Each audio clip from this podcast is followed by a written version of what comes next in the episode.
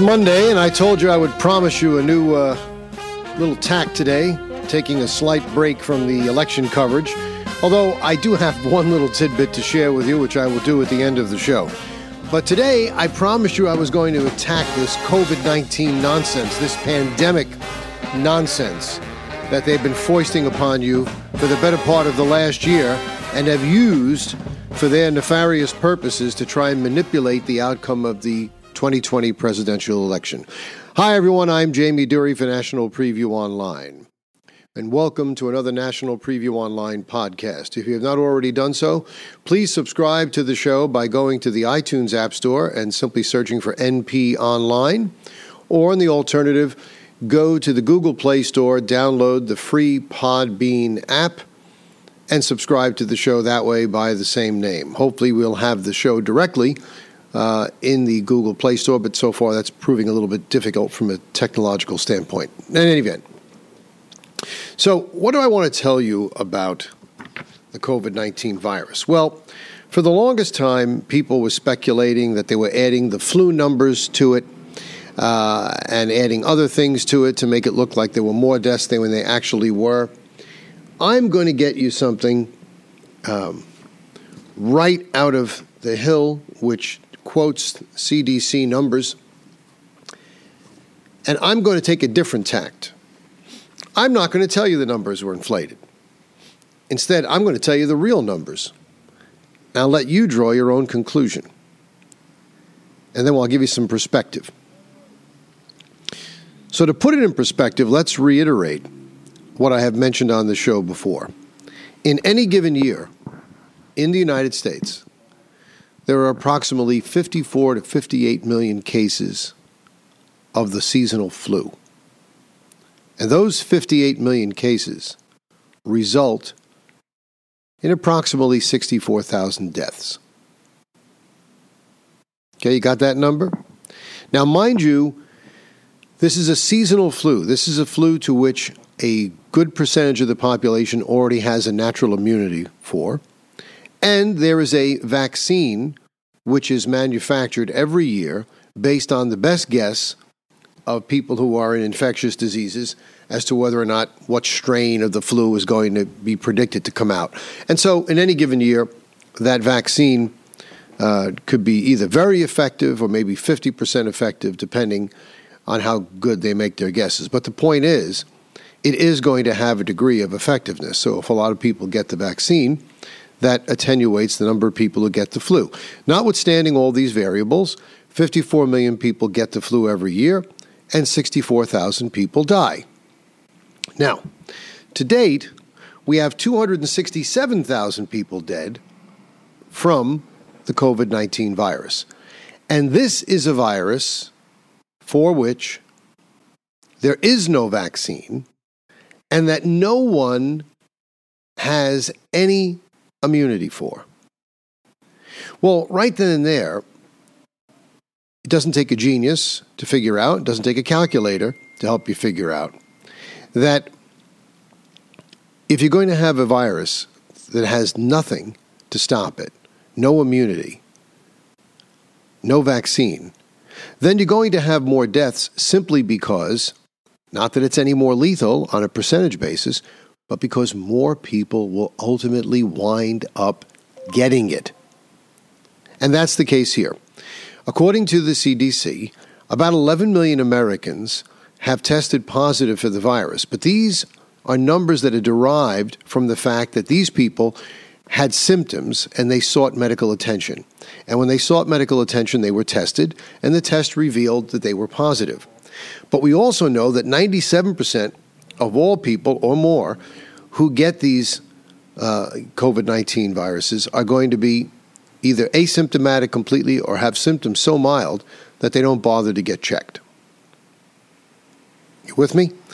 So, based on that, historical patterns and the infection infectivity of other similar uh, flu type viruses, they estimate that about 110 million people in the United States have been infected. And this was as of a few weeks ago when I looked at the numbers. It may even be more since then. So now we've got 267,000 deaths out of 11 million. And that's less than 1%. And that's accepting their numbers. But let's go a little more deeper into the, uh, or a little more deeply, I should say, into this report. I'm going to read this to you from The Hill, and that is Is U.S. COVID 19 death count inflated? On August 26th, now gonna, these are older numbers, but listen to this. This is the time when they had data correlated.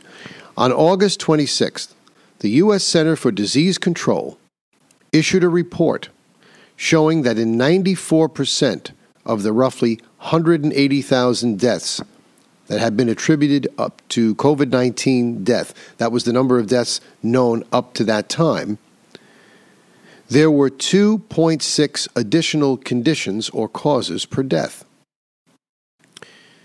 As the CDC report notes, for 6% of the deaths, COVID 19 was the only cause mentioned. So, in other words, if you didn't have anything wrong with you, if you weren't old or otherwise in a compromised state of health, the likelihood of you dying from COVID 19 was extremely unlikely. And even factoring all of that stuff in with the people who had the comorbidities, as they're called in the medical profession, we have a death rate of less than 1%. The only reason we have more deaths is because we have more people getting it because there's no immunity for it. But it isn't on an order of magnitude that would justify uh, changing our entire lifestyle and shutting down a, country, uh, a country and causing people to imperil themselves for um, ancillary causes of death, like having other more serious conditions go untreated because they're afraid to leave their home, or doctors won't see them, or people engaged in excessive consumption of alcohol or recreational drugs in order to escape the, the depression, people dying from that. It just doesn't make any sense. So we have all these numbers. Now, I took that number and I did a little calculation for you. As of today, we have 267,000 deaths. Assuming the percentages have held, and there's no reason to consider they didn't, only 6% of those 267,000 people had nothing wrong with them and died. That's 16,020 people out of approximately 110 million people that we think had it. This hardly justifies doing what they've done to us, forcing us to all look like bank robbers, walking around with masks, stealing a presidential election by telling everyone, oh, you have to mail your vote in. It's too unsafe to go out and wait online. But these same schmucks are out every day going to Walmart and going to the Stop and Shop, handling grocery items on the shelf that were touched by a hundred other people before they touched it. I don't see anybody in the aisles when I go shopping wiping down all the merchandise as soon as someone picks it up. Nobody seems to have any compunction against doing that. I've said this before, but yet going in to a voting booth and taking a piece of paper that nobody else touched before, that was going to put you over the edge and cause you to die. You're being hustled, my friends. You're being hustled in such a big way, you can't even you can't even find the words to express it. This is a complete crock of fertilizer. There is nothing to this. Look, I'm not saying people haven't died. Pe- people die every day in this country. People die from the flu. People die in automobile accidents at the rate of 50,000 a year. People die of cancer every year. And I got news for you. Cancer, leukemia, these other diseases, they don't have a 99% survival rate, but COVID 19 does. And just as I've said before, if I've got to get a disease and you can guarantee me if I get this one disease, I won't get any other, give me COVID 19. Please let me stand online and tell me where I can get my COVID 19. I'd love to be flat on my back, even get the worst of it, for a week and a half or two weeks and run a fever, and then know as soon as I got up, that I would never have another disease again for the rest of my life. And that's only if I'm one of the lucky 2.5% that exhibits any symptoms. I could very well be one of those people doesn't even know they've got it. So give me COVID 19. This is the biggest hustle that has ever been perpetrated on the American people, and it's a disgrace. And they're starting again. Even with this vaccine, thanks to President Trump, which is going to be available early in 2021, even now, They're trying to maintain their hold over you. The articles are rife. You got that phony Fauci piece of garbage out there saying, I don't want to alarm anybody, but there's going to be a spike. Uh, and the Attorney General, there's going to be a spike. Yes, there's going to be a spike. Uh, is, is the death rate going to increase, Dr. Fauci, beyond the current under 1% death rate that it is right now? Is it? Is it, Mr. Surgeon General? Because if it isn't, sit down and shut the hell up. Because we don't need to hear it. We really don't need to hear it. Most people with a brain in their head have figured this out already. But we got these few ultra leftists that love being told what to do. And that's how they're able to advance communism and socialism by getting people thinking that the people in the government know better than you. They don't know anything except how to steal. Now, I said I wasn't going to speak about the election today, but today isn't a very, very big show because there are a lot of things going on. There are live hearings in the state of Arizona right now. I've been watching it, it this morning uh, with an uplink through the Epoch Times. It's extremely illuminating, I encourage everybody to watch it. I'm sure it'll be up on YouTube uh, later today. You should watch it. And so I'm waiting for a lot of that data to come in, and I'll probably uh, integrate all of that in tomorrow's podcast. But I came across this article um, written by a man named Patrick Basham, um, and it's entitled Reasons Why the 2020 Presidential Election is Deeply Puzzling. And since I'm doing a short podcast today, I thought I would read this article in its entirety to you because even if you're a person who is left of center, you have to lend credibility to what this man is saying because he clearly has no axe to grind, and the points that he brings out are absolutely undeniable. So listen carefully to what I'm going to say. To say out loud that you find the results of the 2020 presidential election odd is to invite derision. You must be a crank or a conspiracy theorist. Mark me down as a crank then. I am a pollster, and I find this election to be deeply puzzling. I also think that the Trump campaign is still well within its rights to contest the tabulations. Something very strange happened in America's democracy in the early hours of Wednesday, November 4th, and the days that followed. It's reasonable for a lot of Americans to want to find out exactly what. First, consider some facts. President Trump received more votes than any previous incumbent seeking reelection. He got 11 million more votes than he received in 2016, the third largest rise in support ever for an incumbent president. By way of comparison, President Obama was comfortably reelected in 2012 with 3.5 million fewer votes than he received in 2008. Trump's vote increased so much because, according to exit polls, he performed far better with many key demographic groups. 95% of Republicans voted for him. He did extraordinarily well with rural male working class whites. He earned the highest share of all minority votes for a Republican since 1960. Trump grew his support among black voters by 50% over what he achieved in 2016. Nationally, Joe Biden's black support fell well below 90%, the level below which Democratic presidential candidates usually lose. And let us continue. Trump increased his share of the national Hispanic vote to 35%, with 60% or less of the national Hispanic vote and that's what Joe Biden would have had if Trump had 35. All he could get was 55 and split it with the other candidate, the third party candidate. With 60% or less of the national Hispanic vote, it is arithmetically impossible for a Democratic presidential candidate to win Florida, Arizona, Nevada, and New Mexico. Yet, they have you wanting to believe that Biden did win Arizona, Nevada, and Mexico. Of course, Trump crushed him in Florida, so they couldn't flip that. Bellwether states swung further in Trump's direction than in 2016. Florida, Ohio, and Iowa each defied America's media polls with huge wins for Trump. Since 1852, only Richard Nixon has lost the Electoral College after winning this trio. and that 1960 defeat to John F. Kennedy is still the subject of great suspicion.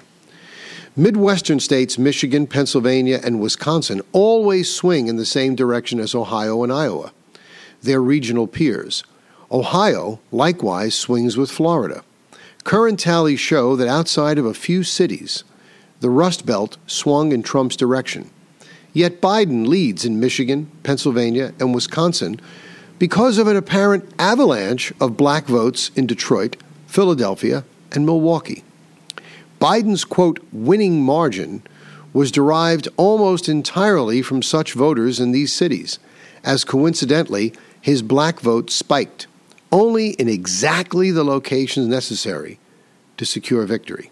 He did not receive comparable levels of support among comparable demographic groups in comparable states, which is highly unusual for the presidential victor.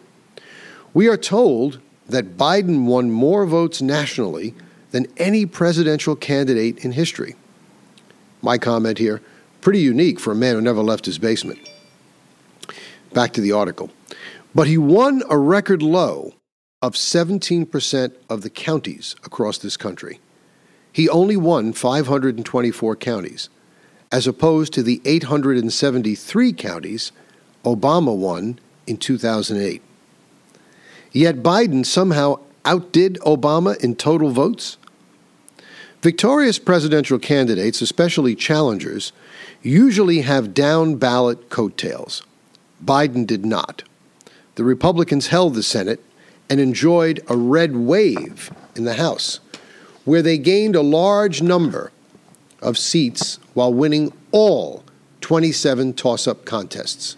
Trump's party did not lose a single state legislature and actually made gains at the state level.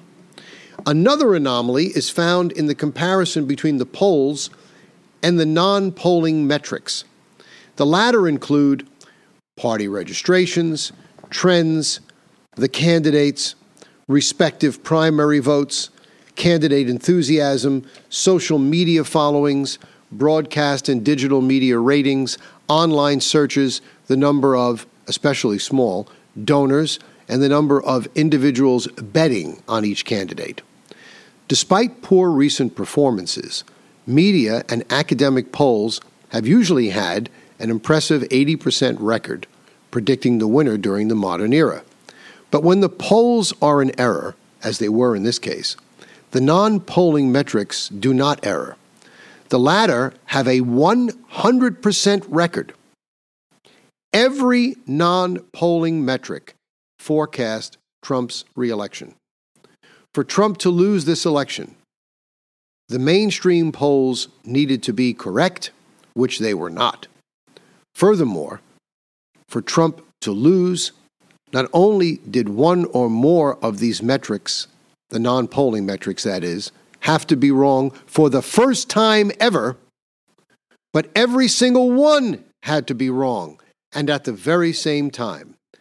Not an impossible outcome, but extremely unlikely nonetheless. Atypical voting pattern, patterns married with misses by polling and non polling metrics should give observers pause for thought. And adding to the mystery is a cascade of information about the bizarre manner in which so many ballots were accumulated and counted. The following peculiarities also lack compelling explanations. And I challenge, this is me now, I challenge my liberal friends to challenge these and offer even the, pl- the simplest or faintly plausible of explanations. One, late on election night, with Trump comfortably ahead, many swing states just stopped counting ballots. In most cases, observers were removed from the counting facilities Counting then generally continued without the observers. 2. Statistically abnormal vote counts were the new normal when counting resumed. They were unusually large in size, hundreds of thousands, and had an unusually high 90% and above Biden to Trump ratio. 3.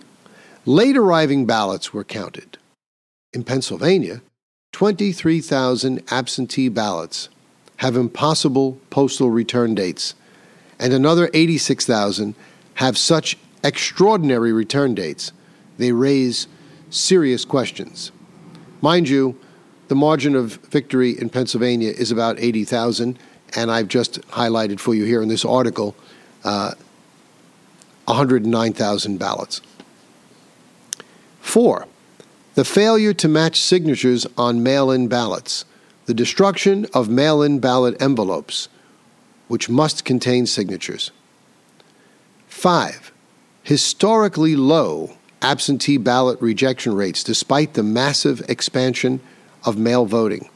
Such is Biden's narrow margin that, as political analyst Robert Burns observes, Barnes, I'm sorry, Robert Barnes observes, if the states simply imposed the same absentee ballot rejection rate as recent cycles, then Trump wins the election. Six, missing votes. In Delaware County, Pennsylvania, 50,000 votes held on 47 USB cards are missing. I wonder why. Could it be that they're from a very heavily Republican county and they're all for Trump? Seven, non resident voters. Matt Braynard's Voter Integrity Project. If you recall, I spoke about this on a previous show more than once. His Voter Integrity Project estimates that 20,312 people who no longer met residency requirements cast ballots in Georgia.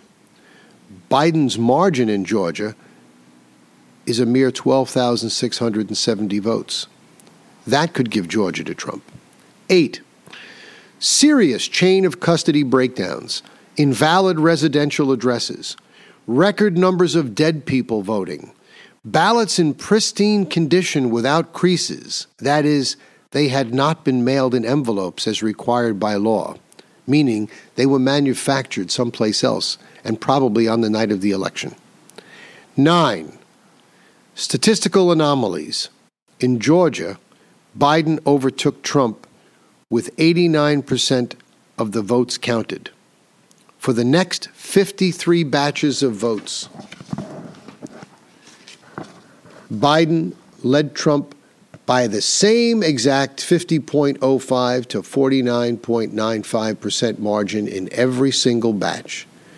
It is particularly perplexing that all of these statistical anomalies and tabulation abnormalities were all in Biden's favor, not a single one in Trump's favor. Whether the cause was simple human error or nefarious activity or a combination of both, clearly something peculiar happened. If you think that only weirdos have legitimate concerns about these findings and claims, then maybe the weirdness lies in you. Written by Patrick Basham, the director of the Democracy Institute. Check it out online. That article appeared in The Spectator. For National Preview Online, I'm Jamie Dury.